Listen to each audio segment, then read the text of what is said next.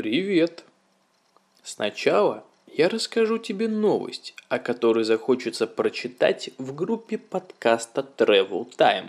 двадцать четвёртого апреля. Москва.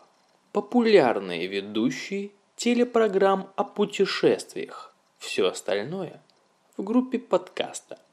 А сейчас слушаем выпуск.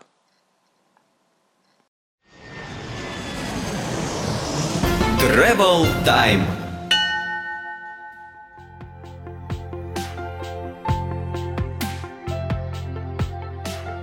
Здравствуйте, друзья! С вами подкаст Travel Time. И сегодня в нашем подкасте в гостях Оля Полякова.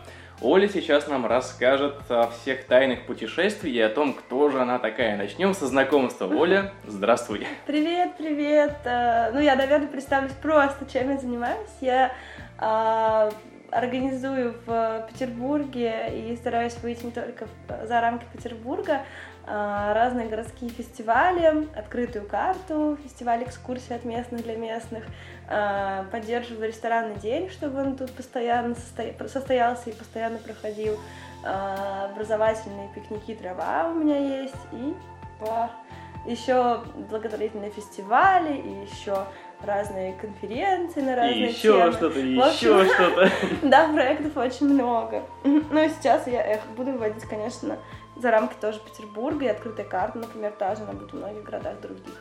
И еще ты как-то это все совмещаешь с путешествиями, как понимаешь. Да, и большую часть времени я путешествую. Mm-hmm. Скажи, а как, как ты умудряешься путешествовать и вот столько одновременно вести различных проектов, которые в Петербурге? Да, на самом деле секрет в том, что чем меньше у тебя свободного времени, точнее, чем меньше у тебя времени на работу, тем лучше ты будешь и больше делать, а, и быстрее развиваться. Поэтому это очень большой трюк, что когда ты едешь путешествовать, тебе совершенно не хочется сидеть за компом, тупить и делать какие-то рабочие задачи, и ты делаешь все максимально быстро, супер круто, придумываешь, как, что, кому можно поручить. И плюс на путешествие нужны деньги, поэтому ты каким-то образом еще придумываешь, как монетизировать свои проекты. Да, такой вот трик. Частей, да? Да, такой вот тайм-менеджмент в одном предложении. Это круто. Скажи, а как, ну, что, начнем с того, что для тебя лично такое путешествие? Что такое? Ну, да, на самом деле путешествие, это же не обязательно даже куда-то ехать, оно может быть и внутрь себя.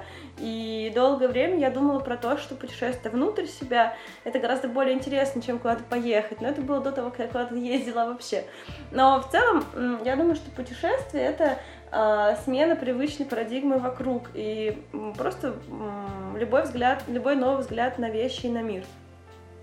Угу. Вот так. Даже так. Прямо чет, четкие термины, как, как заучные просто рассказала. Да.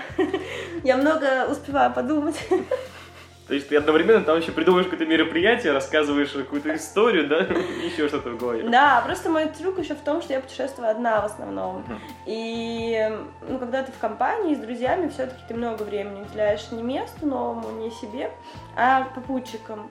А я путешествую очень-очень большую часть именно сама, и могу сама, много сама где-то гуляю, сама нахожусь в дороге, в автобусе и прочем, и это тоже дает большой ресурс для того, чтобы подумать, для того, чтобы ну, лучше делать все остальные вещи, когда ты много времени проводишь наедине с собой. Ну, бывают такие моменты, когда становится скучно, например, хочется с кем-то пообщаться, и ты понимаешь, вот здорово было бы, если бы рядом была со мной моя любимая компания хороших друзей. Ну, на самом деле, в этот момент я просто звоню по скайпу любому, любой подруге, потому что это безумно дешево. И все так боятся, что вот, мы не будем общаться, если ты уедешь за полмира, а на самом деле это стоит сколько там центов. Да, есть скайп, и это стоит полную ерунду, даже на мобильный телефон. И я, на самом деле, люди настолько социальные, что постоянно в путешествии находятся новые друзья, новые попутчики. И мне очень редко бывает такое, что мне скучно. Скорее бывает такое, что мне бы хотелось опять побыть одной. То есть настолько надоедает это, это, это общение внутри страны, или что, почему-то не хочется? Ну, нельзя сказать, что оно надоедает. Просто м- мне кажется, что это очень недооценено. И вообще почему-то нет этого такого в культуре, никто не учит детей, там, пойди посиди сам, все учат, иди погуляй с ребятами, а что это ты такой, э, так мало общаешься со двором, со своим... Почему ты сидишь один? Да, что-то не то, наверное, тебе, хотя на самом деле это настолько естественно иногда быть человеку одному. И, ну, многие люди обижаются, да, когда ты говоришь: «Ой, я хочу побыть один». Они думают: ну вообще. Началось. Началось. Не хочется мной общаться. Да, и поэтому все, э, все как-то даже стесняются этого, да, там, интровертности и прочего, что нужно как-то уходить. На самом деле это просто естественно, и не, нечего даже объясняться. А скажи, пожалуйста, когда началось твое самое первое большое путешествие? Вот когда ты поняла и после чего не смогла остановиться? Uh-huh. Ну да, я начала вот так вот люто путешествовать три года назад всего лишь. До этого я, может быть, ездила где-то по стране, где-то в какие-то странные места, типа Египта, по путевке. Но э, по-настоящему я поехала путешествовать три года назад одна. Э, и э, это были первые страны Сербия и Черногория, потому что не нужна виза, потому что там при этом все достаточно просто, ну, как бы как Европа, но не Европа. И после этого я там одна все сама организовывала себе. И после этого я поняла, что хочу, да, посмотреть все остальные вещи тоже сама одной. И, и что я действительно очень-очень мало всего видела, что нужно срочно все увидеть. То есть именно после этого момента начала, так сказать, штырить, да? Да, да, да, да. И как часто ты в последнее время путешествовала? И Сколько... после этого, да, я проводила в Петербурге, наверное, не больше половины года каждый год, но сейчас гораздо даже получается меньше, буквально какие-то недели, вот в этом году выйдет. И я постоянно, да, стараюсь куда-то уезжать. Конечно, все началось с зимовок, долгих-долгих именно путешествий, потому что очень тяжелая в городе зима, и я думала, что будет гораздо эффективнее работать даже дистанционно зимой откуда-нибудь, чем сидеть здесь, потому что хочется спать, хочется умереть. Зима тяжелая. И я поехала, в, ну, купила билет в один конец, в Турцию, в Стамбул, и там уже дальше строила свои планы, там, первой такой большой зимовки. После этого я, ну, всегда стараюсь там по возможности, не знаю, летом и весной уезжать на несколько месяцев, вот после этого старалась осенью, и опять зимовать надолго-надолго. Но сейчас в этом году получается вообще постоянный какой-то э, движняк. Одно путешествие, да? Да, но оно, мне еще очень важно, чтобы я не летала как сумасшедшая туда-обратно, как вот эти все двухнедельные отпуска люди делают, потому что это на самом деле безумно неэкологичный способ перемещаться, и всем нужно почитать, сколько расходуются горючего и природных ресурсов на то, чтобы вам сгонять в отпуск. Ну, а лоукостеры делают это еще настолько нормальным, что там сейчас мне кто-то сказал, что вау, сорок евро за полет э, из Берлина на Тенерифе, это уф, не так уж и мало. Хотя, боже, это пять часов, пять часов, чтобы поддерживать вас в воздухе. Э, и я стараюсь перемещаться в одну точку куда-то, допустим, там конференция меня позвали, или прочитать лекцию, или там сидит мой друг, и я хочу его увидеть. И дальше уже еще куда-то дальше ехать рядом, какие-то соседние места смотреть, чтобы это не было такое вот туда-обратно, полеты. Понятно. А скажи, а как все-таки удается совмещать то, что ты, как сказала, большую часть находишься в путешествии, а вот в Питере у тебя много-много проектов. Как, да. ты, как ты находишь людей, которые здесь занимаются этим? Да. Ну, во-первых, э, ну, все-таки, мне кажется, для проектов важна мотивация. То есть э, мне нравится этот город, и я здесь уже тринадцать-четырнадцать, много лет живу. И мне хотелось сделать что-то для этого города, для людей, которые здесь живут. И среда этого города, она тоже захотела, чтобы это произошло каким-то образом, правильно? И м- все, все эти проекты получились, поэтому как бы это, естественно, получилось именно здесь. А, ну и, конечно, когда ты делаешь проекты, все-таки, там, не знаю, не... Ну, когда ты занимаешься чем-то простым, полезным для людей, находится огромное количество людей, которым это тоже понятно, и которые тоже хотят помочь. И находится команда потихонечку, находятся партнеры в каких-то проектах, волонтеры, координаторы, которые живут в Петербурге, не уезжают никуда и могут сделать здесь часть работы. Mm-hmm. А скажи, а за все время твоих путешествий у тебя, наверное, есть какая-то копилка твоих впечатлений, самых таких ярких mm-hmm. и запоминающихся, которыми ты вот можешь сейчас поделиться, скажем, там, топ-три истории с путешествий, самые да, яркие, интересные? Да, конечно, очень много всего происходит постоянно. Можно взять даже последнее, например, путешествие, только его. Или все, ну, что взять все, этого не хватит подкаста никакого. Мы не торопимся. Да. Но последний, например, раз, вот я совсем вернулась недавно из путешествия зимнего по... Я поехала из Украины через Европу на Тенерифе, и из Тенерифе через Европу вернулась обратно сюда. И на Тенерифе, на Канарских островах, это было... Я не думала, что меня, я думала, что меня уже сложно вообще чем-то удивить, но тот образ жизни, то, что я встретила там, это было просто невероятным каким-то чудом. Мы жили там в пещерах, в горных, прямо внутри скал, с огромным количеством, просто с десятками людей, которые там жили не там один месяц, а несколько месяцев. И... как бы и живописность природы, и доступность, и простота того образа жизни меня безумно покорили. Ну и плюс такие вещи, как, не знаю, ты живешь в пещере, ночуешь там где-то наверху скалы, но вот ночью ты спускаешься, чтобы поплавать с планктоном.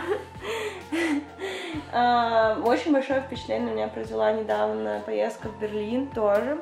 Ну, Берлин для меня всегда город, в котором я чувствую себя очень-очень комфортно и хорошо. И я стараюсь погружаться в его социальную жизнь и смотреть, как же люди сделали так, что там хорошо и комфортно. И в Берлине мне повезло попасть на конференцию про э, защиту частной информации и про прозрачность государственных, государственных данных. Э, и на этой конференции собрались люди, активисты, которые занимаются этим, этой проблемой. Э, из Америки в основном, э, очень много людей, немцев тоже. Э, и многие из них, не знаю, например, сидели в тюрьме в Африке во время апартеида, потому что боролись с режимом, ну, они при этом европейцы. Какие-то люди, не знаю, занимаются помощью американским шпионам, которые хотят по этичным причинам покинуть свою работу, чтобы те безопасно ее покинули и сдали все данные. И финалом этой конференции был видеокол со Сноуденом, и можно было из зала задать ему вопрос. То есть это был такой уровень, ну, такой концентрация сумасшедших людей, которые рискуют, э, не знаю, своей жизнью всем и э, нарушают законы там своей страны, которые они привыкли жить, законы других стран ради э, какого-то общего блага всего мира. И это то, что вообще без путешествий, без выезда из России встретить можно крайне-крайне, ну, очень-очень низкая вероятность встретить таких людей здесь. Ну, потому что, может быть, там уровень развития общества еще не дорос, или потому что такие люди здесь скрываются настолько тщательно, что, конечно, лично поговорить с ними довольно сложно, но вот там это у меня просто было озарение. И также, да, то есть путешествовать не только места, конечно, но люди, явления, какие-то э, открытия более социального толка. Ну и также последнее впечатление для меня было еще, наверное, вечеринка в Гамбурге, где, ну, вот у нас, да, по телевизору говорят про, про кризис беженцев и прочих, и мы приехали к, моему, к брату моего друга на вечеринку в Гамбург, и в, на этой вечеринке был, наверное, весь дом, вся в одной, в одной квартире, и в этой квартире половина ребят была друзья там, моего брата моего друга, а половина двадцатилетние сирийские беженцы, и мы с ними со всеми плясали, тусовались, общались, их английский был лучше, чем мой, и это был настолько какой-то апогей равенства и человечности. Ну, это, наверное, то же самое, если здесь можно было бы представить какую-нибудь частную домашнюю вечеринку, не знаю, вот с теми же ребятами из Таджикистана, то, что мы просто не можем себе представить вообще никак. Я на секундочку представил, да, как здесь. Это вызывает смех таджиков и непонимание, да? А там это было настолько естественно и круто, и ты просто понимаешь, как, ну, как действительно может быть устроено общество. Это такую, ну, какие-то ситуации впадаешь, которые просто взрывают действительно мозг. Ну, а были какие-то темные, скажем, моменты в путешествии? Но было, например, в Украине очень, очень мне постоянно плохо и как грустно, но это тоже часть пути, видимо, которая должна была пройти в этот момент, раз я там туда попала, и было очень-очень, э, ну, я решила поехать в Украину, чтобы понять, что там происходит, и я поехала как бы с востока, начала с Харькова, поехала в Запорожье, э, в Днепропетровске была, и везде очень много общалась с людьми. И каждый человек встречал у меня истории про там, своих родственников, друзей, еще как, как, как, про фронт, про то, как он сам волонтерил на фронте. Я там жила с документалистом, который снимал в зоне АТО пять месяцев. Я э, тусовалась в баре правого сектора в Харькове. И было безумно, безумно тяжело, потому что ну, я в тот момент я поняла, что ты не можешь взять и забыть, откуда ты, откуда ты родом, с какой страны ты пришел. Даже если ты там, ну, не ассоциируешь себя со страной по большому счету и не понимаешь, что значит для тебя, там, что ты из России, то, тем не менее, ты не можешь просто так взять и быть ниоткуда, ни с какого места. У каждого человека есть все-таки корни. И эти корни — это огромная часть его жизни. И когда ты общаешься с людьми, и э, ну, в речи там всплывают ваши-наши, это на самом деле, ну, для меня был огромный груз ответственности, что вот я из такой страны, которая действительно расфигачила там половину другой страны, совершенно соседней, совершенно дружественной, и я ничегошеньки с этим не могу поделать, ничегошеньки с этим не делала, я не была там, ну, была на каком-то митинге, но это никакого толку абсолютно не дало, и это накладывает на меня часть ответственности.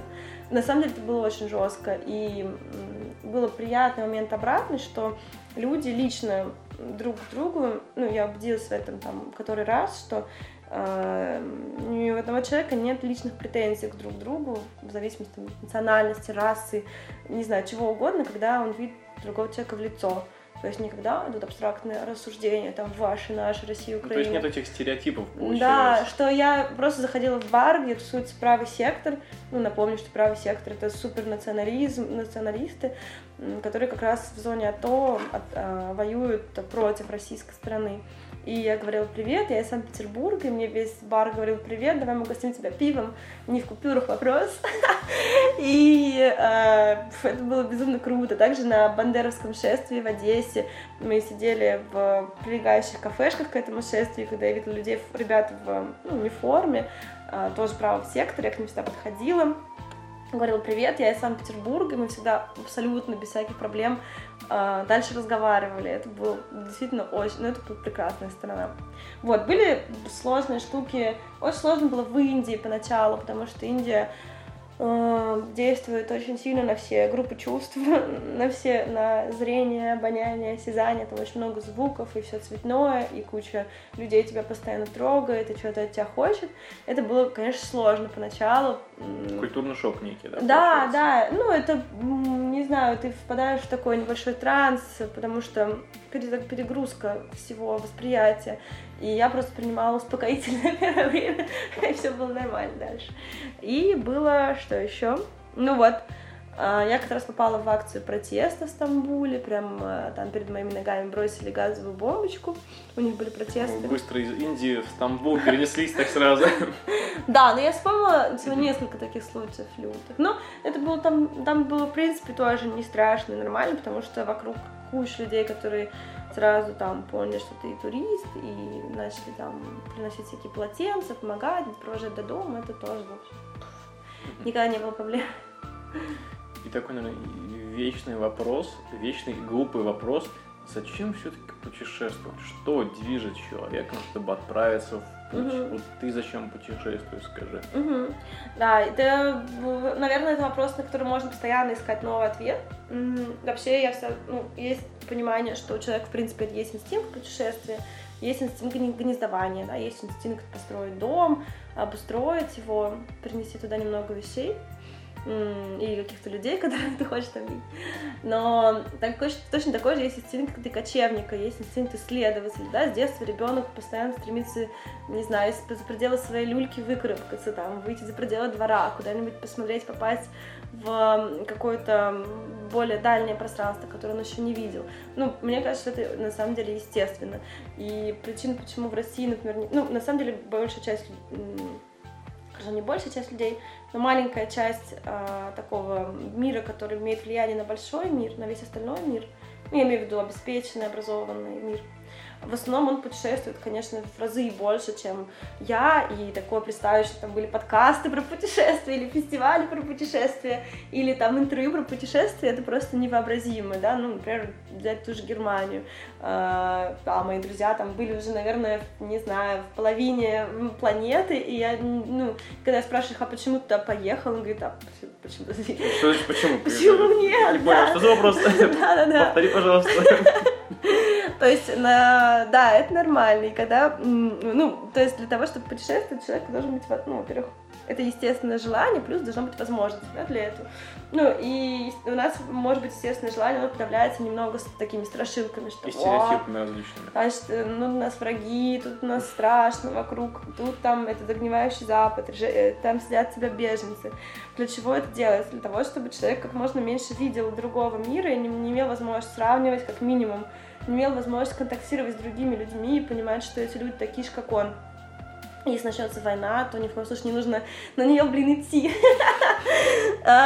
И, ну, как бы, есть цель в том, чтобы человека пугать. И, а в, в плане возможностей, да, есть тоже такой стереотип, что путешествие это очень дорого, и пока ты там не станешь пенсионером с кучей-кучей денег, огромным банковским счетом, то не видать тебе вообще ничего. Ну, вот потом ты уже оторвешься, там, да. Ну, наступит шестьдесят, тогда можно, да? У меня есть новость, что, может быть, ты вообще не оторвешься, и тебе не наступит шестьдесят. И, да, и вторая новость в том, что на самом деле путешествовать, ну, мне гораздо дешевле путешествовать, чем жить в Петербурге, потому что в путешествии ты не покупаешь вещи, которые тебе не нужны. Скорее, ты, наоборот, продаешь до путешествия половину вещей, которые у тебя есть, или там избавляешься от них, потому что тебе на самом деле столько всего не нужно. А в путешествиях э, легче... Вообще в путешествиях легче экономить, тебе не нужно показывать еще, что у тебя есть деньги. Там практически, я уже забыла, в каких странах вообще оставляют чаевые, на самом деле. А в путешествиях можно найти легко жилье или очень дешевую дорогу. И у меня бывают такие случаи, что там двести долларов в месяц, это все, что мне нужно в этом месяце на то, чтобы посмотреть кучу интересных, красивых мест. Вот, то есть... Возвращаясь к вопросу твоему, ну, просто естественное желание, помноженное на отсутствие каких-либо барьеров к тому, чтобы его осуществить. Круто. Скажи, а вот как все-таки бороться с этими стереотипами, раз они присутствуют у многих э, жителей нашей страны, тоже mm-hmm. часто сталкиваюсь, там, то, что люди говорят, ну, нет, путешествовать это все-таки дорого, даже до сих пор, когда есть куча mm-hmm. различных ресурсов, БлаБлаКар, каучсерфинг, множество-множество других всяких штук, где можно искать дешевые билеты на жилье, на транспорт. Uh-huh. Люди все равно говорят, что это дорого. Uh-huh. И вот как все-таки uh-huh. побороть эти стереотипы и отправить людей в мир путешествовать? Uh-huh. Ну, я думаю, что бороться, в принципе, ни с чем не нужно вообще в жизни. Артемий Лебедев хорошо сказал, да, что как себя мотивируешь что-то делать, да никак, оставайся в жопе. В общем, если хочется дальше бояться и не хочется искать информацию, ну, никакой проблемы в этом нет, я не вижу, окей. Но на самом деле очень хорошая штука, да, вот такие вот подкасты, какие-то фестивали, классные, не знаю, фотографии, любые рассказы. Я думаю, что это лучший способ, ну, то есть не бороться, а именно... подавать какой-то красивый, крутой пример. Ты можешь не бороться, а вдохновлять, да? Не бороться, а быть тем человеком, за которым, на которого люди захотят быть похожими и захотят делать какие-то такие же вещи. Ну, вот примерно как-то так. На самом деле, в, ну, в России для этого есть большой потенциал, потому что здесь до сих пор, ну, как Афанасий Никитин пять веков назад, да, съездил в Индию. Афанасий Никитин — это... дядечка, которого я видела каждый день, потому что у меня, я ложилась в Твери, и на центральной набережной по дороге к моей школе стоял его памятник.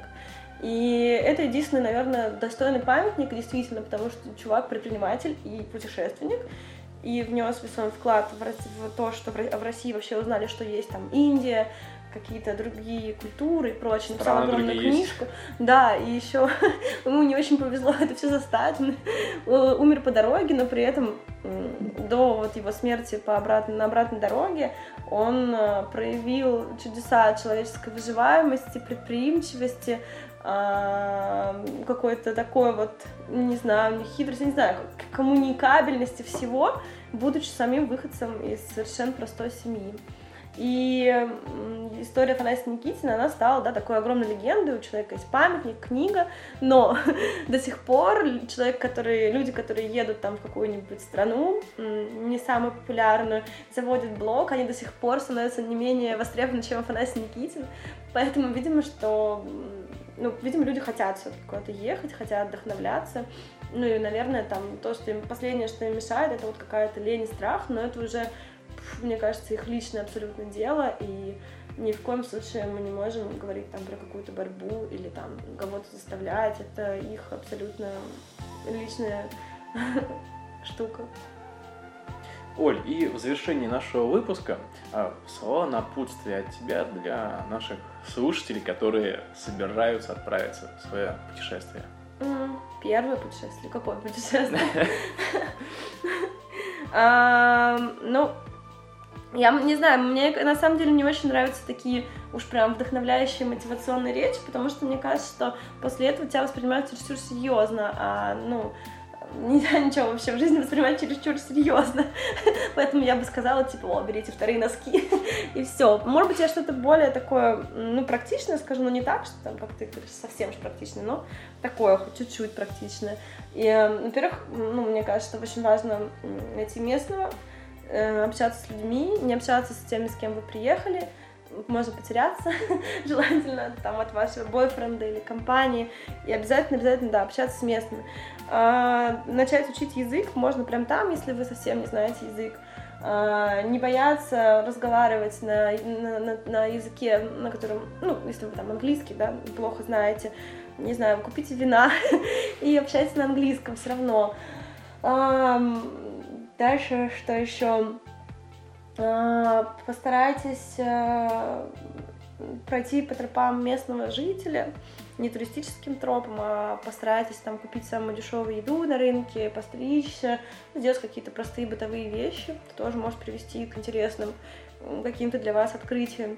Ничего не ожидайте от путешествия, места, от дороги, от природы, вообще, ну, вообще все самое, ну, вы просто не представляете, сколько всего крутого может случиться и встретиться, поэтому не нужно тратить время и силы на ожидания, которые еще могут не состояться. Что еще? Ну да, вы отправляетесь налегке, это тоже касается не только рюкзака, да, но и ваших какой-то груз. Внутреннего состояния. Ну да. Да. Ну, да, наверное, все. Не знаю, мне не приходит в голову какая-то хорошая шутка, а пафосное слово, говорит, не хочется. Друзья, берите с собой носки. Вторые носки. Вторые носки. Большое спасибо, Оля. Друзья, спасибо, что слушали нас. Собирайте рюкзак, берите вторые носки и отправляйтесь путешествовать. Всего вам доброго, до новых встреч. Пока. Пока.